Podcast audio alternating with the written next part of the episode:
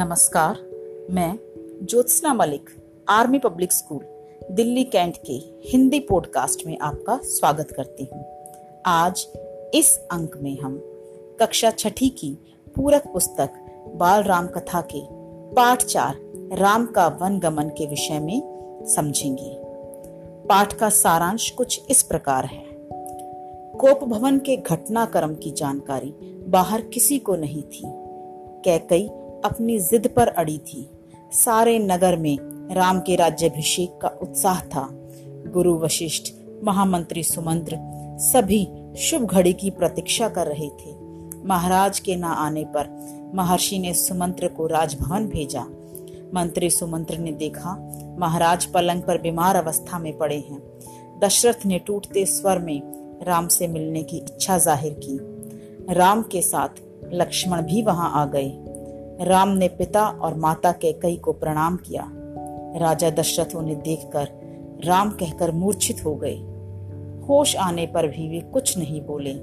राम ने पिता से पूछा, पिताजी, मुझसे कोई अपराध हुआ है? कैकई बोली, महाराज दशरथ ने मुझे दो वरदान दिए थे। मैंने कल रात्रि दोनों वर मांगे, जिससे यह पीछे हट रहे हैं। मैं चाहती हूँ कि राज्याभिषेक भरत का ही हो और तुम चौदह वर्ष के लिए वन में रहो। राम पिता के वचन को पूरा करने के लिए आज ही वन जाने को तैयार हो गए। कैकई के महल से निकलकर राम सीधे अपनी माता कौशल्या के पास गए। उन्होंने माता कौशल्या को कैकई के भवन में हुए वार्तालाप के बारे में बताया और अपना निर्णय सुनाया।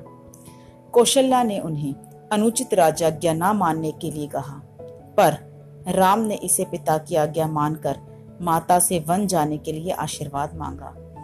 कौशल्या ने अपने पुत्र को दसों दिशाओं को जीतने का आशीर्वाद दिया। लक्ष्मण राम के इस निर्णय से सहमत ना होकर इस आज्ञा का विरोध करना चाहते थे।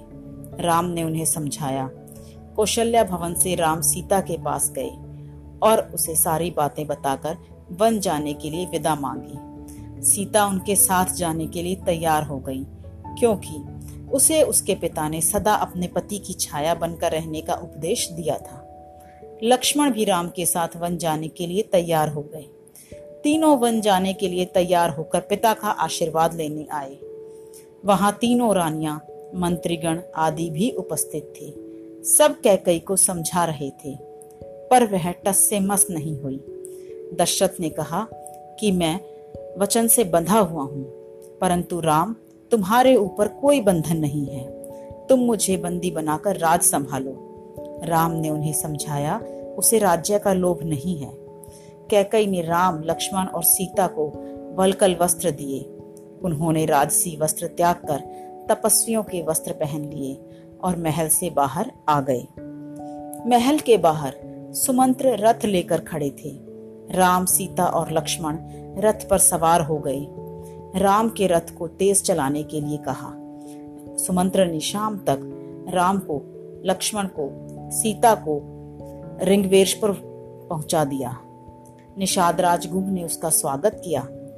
सुमंत्र के अयोध्या लौटते ही सभी लोगों ने तथा महाराज ने प्रश्न पूछने शुरू किए।